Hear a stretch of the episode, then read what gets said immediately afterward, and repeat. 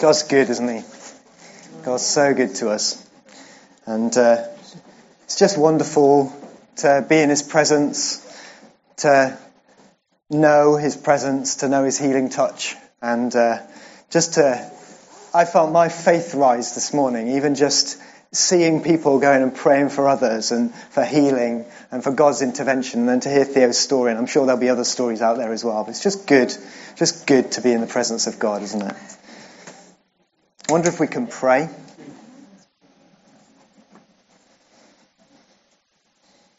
Father, we are so, so thankful for your goodness in our lives. So, so grateful for all that you have done for us. And so thankful that we can sit here this morning as your sons and daughters, worshipping you glorifying you, knowing the touch of your Spirit. And so, Father, as we come to your word now, would you open it up to us? Would you reveal new things to us? Would you stir our hearts, not just fill our minds? And God, would we be transformed because we've encountered you this morning? Amen. Uh, how many of you use Facebook? Okay. Okay. Excellent. If you do, then um, you will uh, frequently be reminded of past events. Now, maybe you check it on your phone or something, you look at your phone, you've got a notification from Facebook. And so you kind of go into Facebook, click on the notification, and there it is. Eight years ago. A picture of your flat tire. And it's like, great. Um, or six years ago the pudding that you designed, that you decided was worthy of publicizing to the world. And Facebook, six years later, goes, Remember you did this? And sometimes those reminders are of important events and sometimes less important events. It probably depends on what you choose to post on Facebook.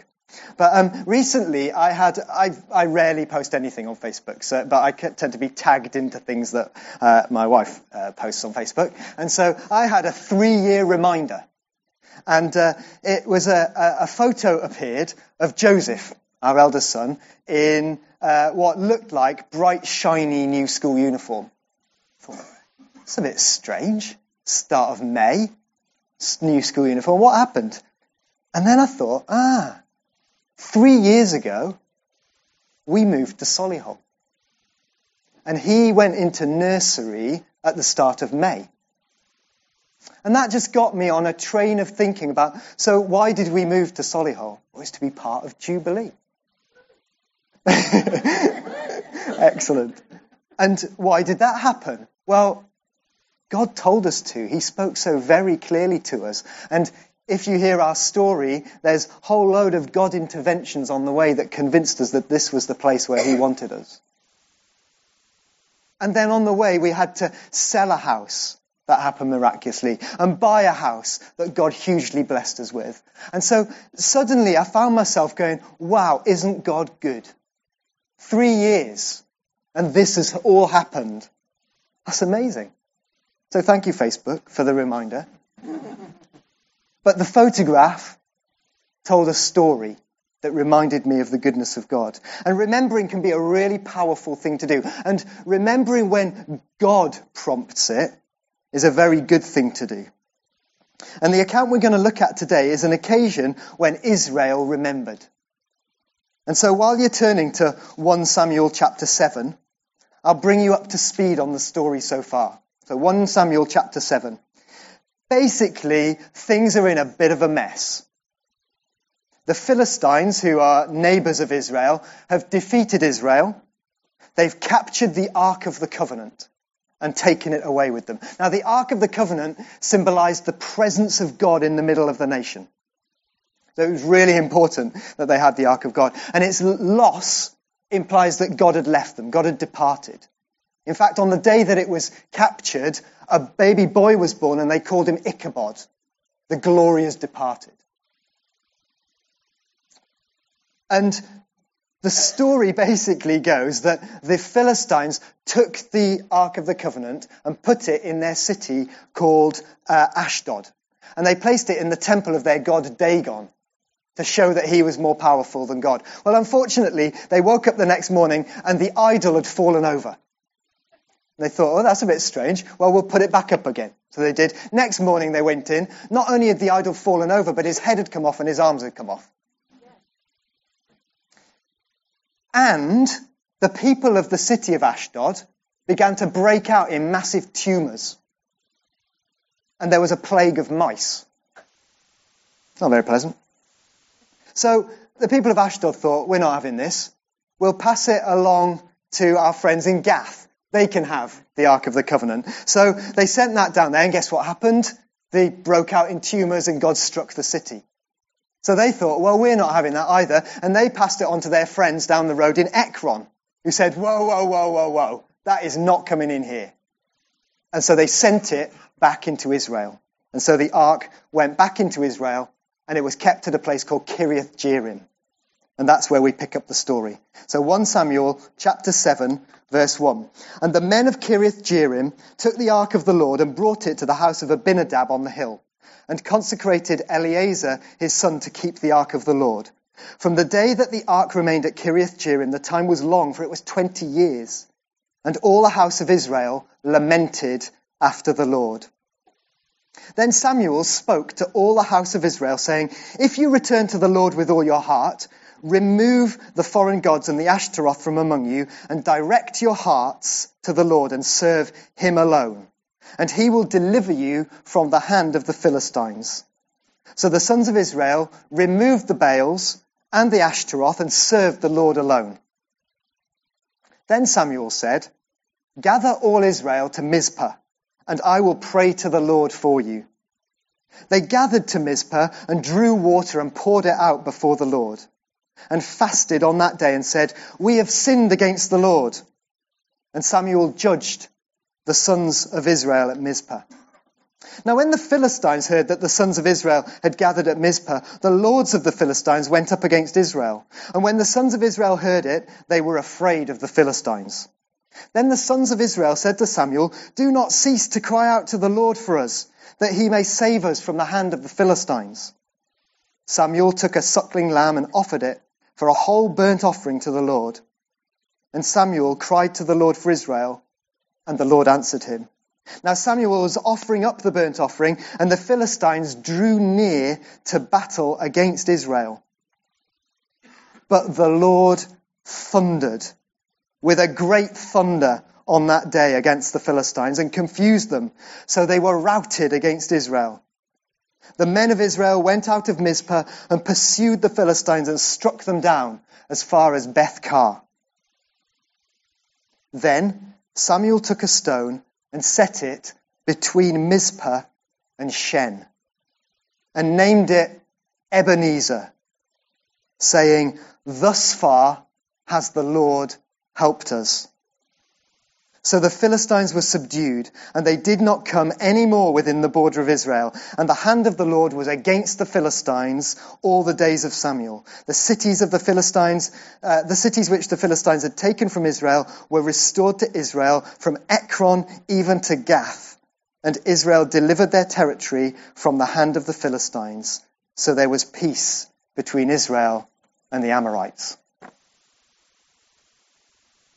So the story we'd seen, the ark had got back to Israel, and that was a kind of a prompt for the Israelites to know they needed to get right with God. And so, led by Samuel, this the, the last of the judges, um, he led the nation in recommitting themselves to God. And we read there in that passage that process of repentance and of restoration, getting back right with God. And it's in that moment when they're getting things straight again, the opposition arrives. But God helps. That's the main point of the story. God helps. And so significant was the help, they were gathered to, for, a, for a service, basically, a sacrifice and a recommitment. They weren't armed for battle, but the Philistines attacked. And God's help involved sending the Philistines packing, routing them, this mighty nation. And so significant was the event that Samuel takes this stone and sets it up and says, This far has the Lord helped us. Ebenezer, this far has the Lord helped us.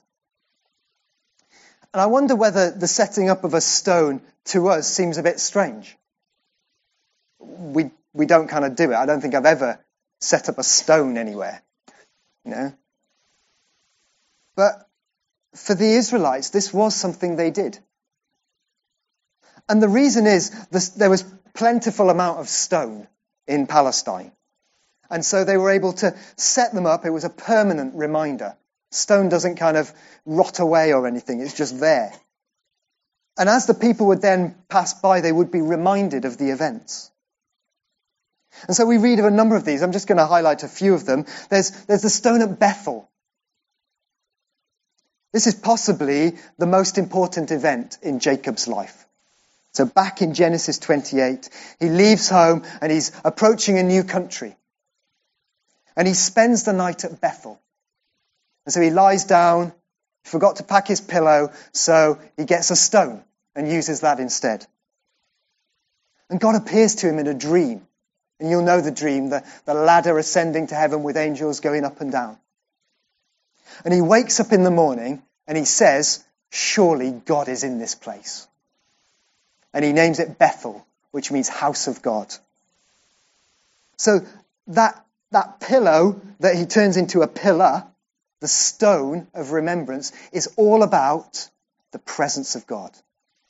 It's the stone of the presence of Bethel. Or you might know about the stone at Mizpah, the stone of peace. A bit later on in Jacob's story, things get a bit tense in the family.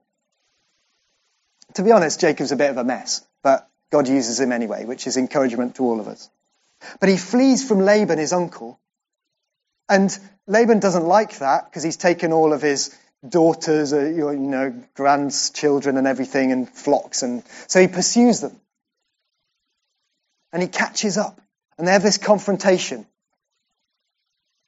And they decide to agree to set up a witness stone, a stone of peace. And they say to each other, May the Lord watch between you and me when we're absent from one another. And this pillar is a witness that I won't pass by it to harm you, and you won't pass by it to harm me.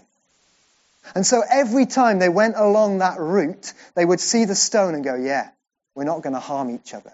This is a stone of peace between us. But it's the stone that was the reminder. Or you might know about the stone on the Jordan, the stone of possession or inheritance.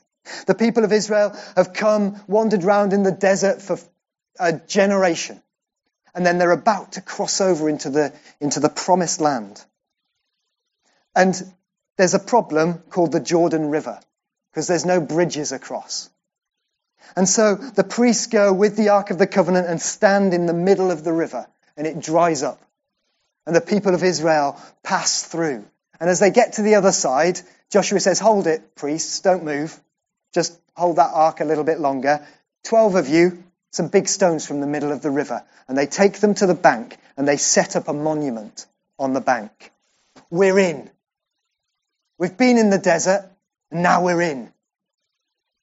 Into the promised land. And this is what he says in, to the people of Israel at this point in uh, Joshua chapter 4. He says, When your children ask their fathers in time to come, saying, What are these stones?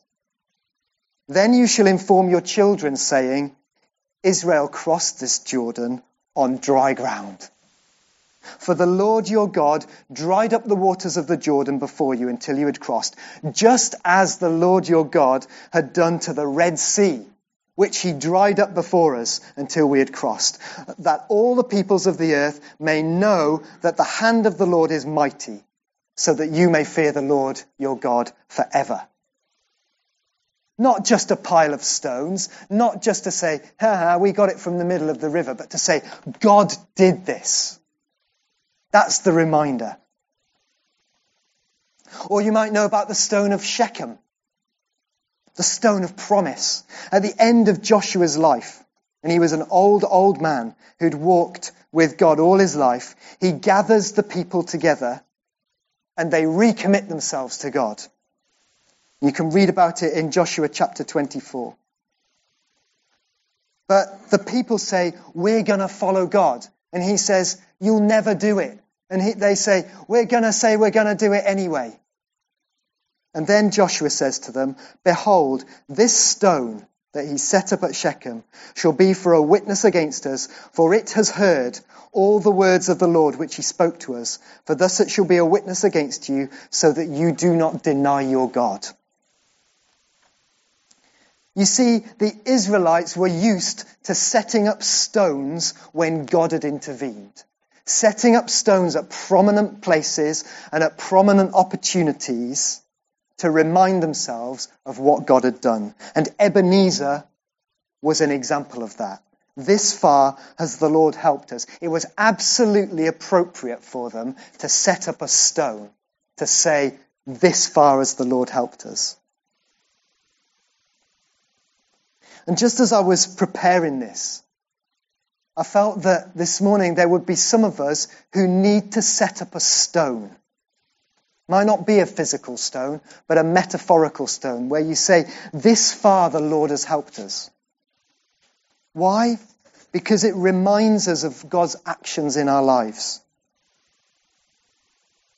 If we think about what those stones were about, it was about the presence of God. If you've ever known the presence of God, set up a stone. His presence is with you. If you've ever known the peace of God, you can set up a stone. If you've ever known the help of God, you can set up a stone and say, this far has God helped me. If you've never ever known what it is to inherit a little bit of the promise that He has for you, then set up a stone. Why? Because we need them. We need them to help us remember what God has done. And in fact, it's not really about the stone. It's about the story that the stone represents. The stone itself is kind of neither here nor there. It's when you look at the stone, you remember the story. I look at that Facebook reminder, and it's not that Joseph looks smart and handsome in his school uniform. It's the fact that behind it is a story that points me back to what God has done in our lives. And we have these personal reminders, and they'll take all sorts of shapes and sizes and forms. So I wear a, a wedding ring. That reminds me that on the day we got married, Beck loved me. the fact I've still got it on means she still does. So that's good. But I travel a lot in my work. On my bag, I've got a little photograph of my two sons. And every so often, I catch a glimpse of it and I remember them. And that makes me happy. Not that I'm away from them, but that God's blessed me with sons. In our loft, we've got childhood boxes, we call them. And it's basically a box of pretty much a load of tat to anyone else. But to us, and we've got one each, there are four of them there, full of artifacts, trinkets, photographs, little memories, stamp collections. That remind us of stuff from when we were small, a box full of memories. And we have these personal reminders that remind us of important events or important people in our lives.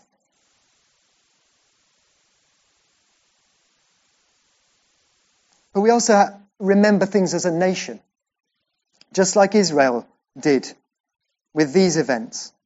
But I was trying to think of what our national days of, of remembering are.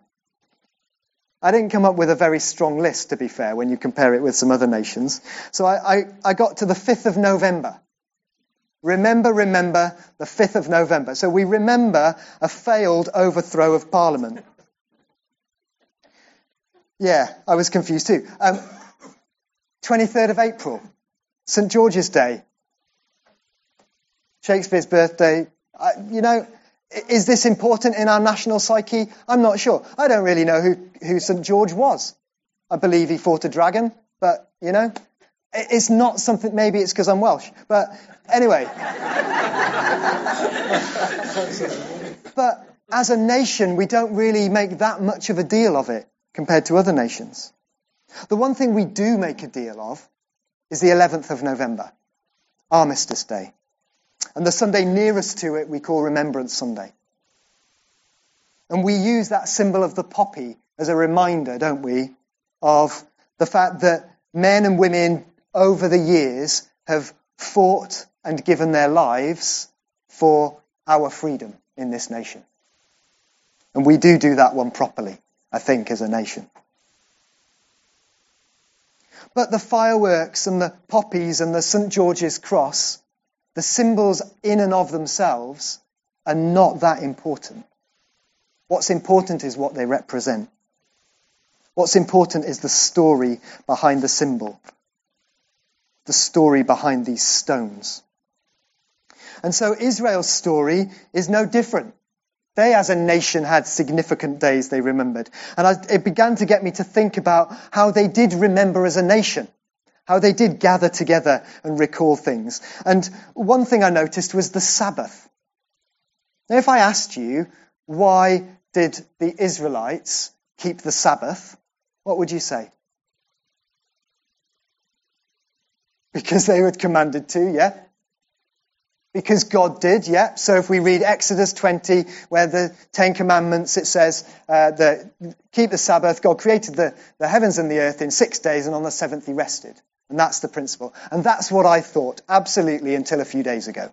I still think that, but if you read Deuteronomy, 5, Deuteronomy chapter 5, where the Ten Commandments are reiterated, we read this Observe the Sabbath day to keep it holy, as the Lord your God commanded you. Six days you shall labor, and so on. And then it says, You shall remember you were a slave in the land of Egypt. And the Lord your God brought you out of there by a mighty hand and an outstretched arm. Therefore, the Lord your God commanded you to observe the Sabbath day. Wow. So this actually, the Sabbath, isn't really or only about God creating the earth in six days and then resting for one. It's actually because right in the heart of Israel's history, he reminds them of what they were, slaves in Egypt. He reminds them of what God did, brought them out of Egypt by a strong and outstretched hand, and by implication, turned them into this free nation. That's what the Sabbath's about. So every week, they had to keep the Sabbath, which means that every week they had to remember what they were, what God did, and what they are now. And it's the same with their other feasts. So they had three main ones. There's the, the Passover or the Feast of Unleavened Bread. And they're told to observe that. Why? For the Lord your God brought you out of Egypt. That was the reason. And there was the Feast of Weeks, which we call Pentecost. Remember, you were a slave in Egypt. That's the reason for doing that feast. And then there's the Feast of Booths or Tabernacles, where for a week the whole is, is like national catalyst. Everyone goes and lives in a tent for a week. And the reason for that is in Leviticus chapter 23 verse, 23 verse 42 and 3, you shall live in booths for seven days. All the native born in Israel shall live in booths or tents. Why? So your generations may know that I had the sons of Israel live in tents when I brought them out of the land of Egypt. I am the Lord your God. It wasn't the fact they're living in a tent that's important. It's the fact that they're living in a tent because that's what their ancestors had to do when God released them from slavery. It's about the story behind the symbol. And so, in every feast, in every festival that the Israelites celebrated, it was all about the intervention of God and what God had done in them as a nation.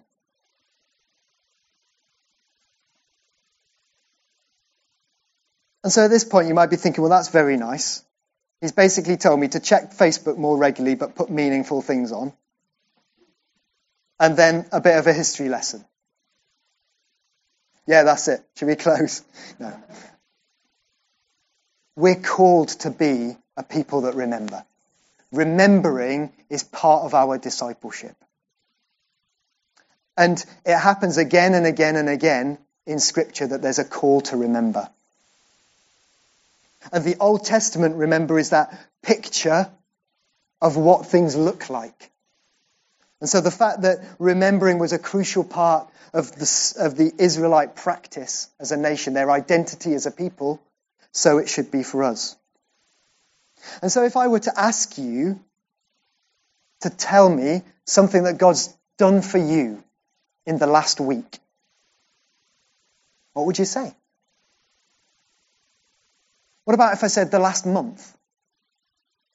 Or what about if I said so far in 2017? Or maybe, what did God do in 2016?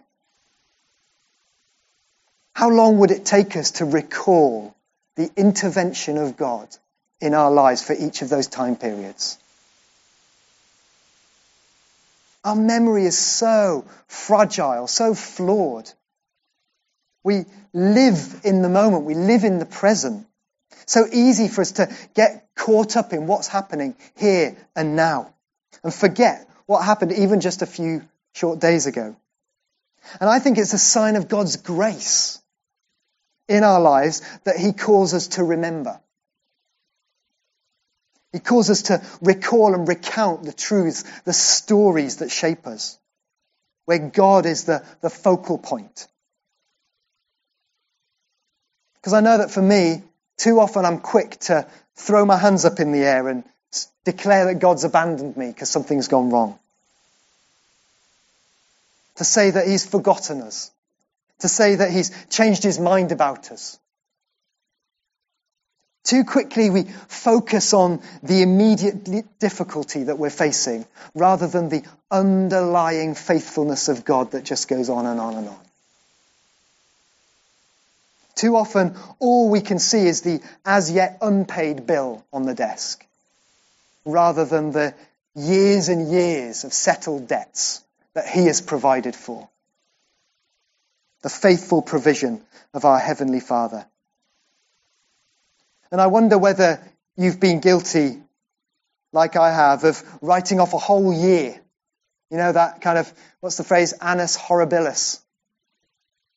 Whole year just written off in two words because there was a bit of difficulty in it. Conveniently setting aside the constant goodness and graciousness of God. And that's not to minimize any of the bad things that may have happened in that year, but actually what's our focus on? And it's precisely because tough stuff will happen that you will get bad news, that you will have to cope with stuff that comes out of the blue. It's precisely because of that reason that we need our Ebenezers. We need our lines in the sand that say, this far the Lord has helped us. We need our reminders. So if we go back to our story, Samuel knew that opposition would arise. He knew that enemies would again encroach on the territory. That again there would be the lure of another God that appeared attractive and shiny that the Israelites would go after. And that the nation would again forget. And Israel somehow had to be put in a place where they had a chance of remembering. And the stone at Ebenezer is one of those. And so I think one of the marks of the people of God is remembrance and the thankfulness that flows from that. You see, we don't just remember to kind of feel all warm inside. We remember so that we can direct our thanks and praise to God. So Paul writes about this a lot. Read his letters. They're just full and overflowing with this kind of thing. 1 Thessalonians 5:18, in everything give thanks. It's fairly comprehensive. Ephesians 5:20, always giving thanks for all things in the name of our Lord Jesus Christ. In Philippians 1 verse 3 and 4, this is how he kicks off this awesome letter. I thank my God in all my remembrance of you, always offering prayer with joy in my every prayer for you all, in view of your participation in the gospel from the first day until now. Notice that? It's about remembering and thankfulness. Remembering and thankfulness. You see, an attitude and a practice of thankfulness is only possible when we're able to remember. That's why I asked you how long would it take to remember the hand of God in your life in 2017 so far. Because if we don't remember, then we won't be thankful. We must be a people who constantly recall and recount and remember the interventions of God in our lives. Stories are important. It's why we've been trying to hear testimonies. It's why right at the end of worship we were encouraged that if God has done something, then let's hear about it. It's why last week we had about seven or eight different people come up and say, God did this this week, God did this this week. It's important. Why? Because it reminds us that actually we serve an amazing God. It's a chance for us all to say, this far has the Lord helped us. So let me ask you, where are your marker points? Where are your Ebenezers? Where are your reminders, your prompts that, that will cause you to declare the goodness of God in your life? Where are those moments that you go back to and said, that's when God did this? Are there any stories that you, you're in danger of boring people with because you say the same things again and again. Why? Because it's all about the goodness of God. Let me tell you, they won't find it boring. Do you think the Israelites ever got bored of talking about the Exodus? I don't think so. Do we ever get bored of talking about the cross? No, we don't. Or the empty tomb? No, we don't. There's two Ebenezers for you.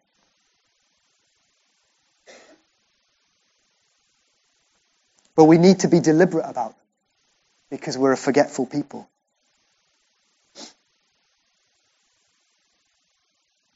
The festivals, the stones, the reminders, they all pointed the nation back to God's intervention. And God, in His grace and kindness to us, has given us a very important reminder. Rem, uh, uh, yeah, a reminder that we're meant to do regularly in order to remember what He's done. And so we're going to break bread together as a response this morning. Let me read to you from 1 Corinthians.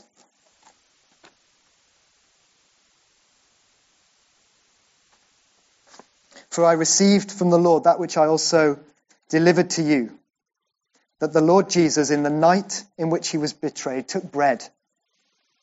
And when he had given thanks, he broke it and said, This is my body, which is for you. Do this in remembrance of me. In the same way, he took the cup also after supper, saying, This cup is the new covenant in my blood. Do this as often as you drink it in remembrance of me. For as often as you eat this bread and drink this cup, you proclaim the Lord's death until he comes. Notice again the same sorts of reminders that the Israelites had. This is what you were sinners in need of a, a Savior on a cross. This is what God did intervened, broken body, shed blood for the forgiveness of our sins. And this is what you are a people who proclaim the Lord's death until he comes again. And it comes with a warning. We're to examine ourselves. We're to make sure that our hearts are right. This morning, any of us who know and love Jesus are welcome to have bread and wine. The table is open. We used to say in the Baptist church I grew up in. The table is open for any who love Jesus, but we must search ourselves. We must examine our hearts. And part of that examining this morning, I think, will be about remembering and being thankful to God for what He has done in our lives. So I'd like us to stand.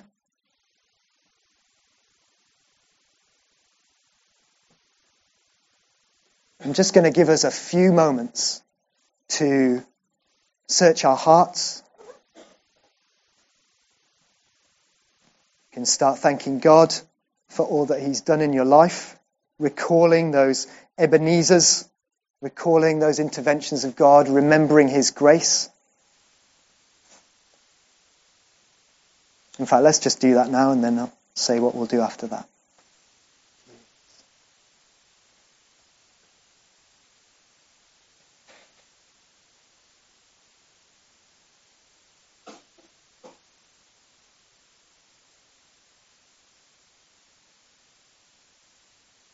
Father God, we are so grateful for your hand in each of our lives. We're so, so thankful that we can see time and again, time and again, time and again, your intervention in our lives, your goodness towards us, your graciousness in drawing us to you. Thank you, Father, that each of us has moments that we can identify where you have broken in where you have brought peace where there wasn't peace, where we've known your presence in a real way, where we've known your help when we most needed it. Father, we're grateful. We're grateful. And we're sorry as well. We're sorry when we so quickly forget. We're so sorry when instead of focusing on you, we focus on the storm around. We ask for your gracious forgiveness towards us. May you turn us into an ever increasing thankful people. That our lives would be marked out with declarations of your goodness and your grace towards us. Father, even as we come now and remember in the way you told us to remember about your incredible sacrifice on the cross, would you speak to our hearts, Lord? May we see this afresh. May it not just be something that we've done before, but may it be a, a, a time where we recall again your incredible grace and salvation. Your love for us. Thank you, Lord.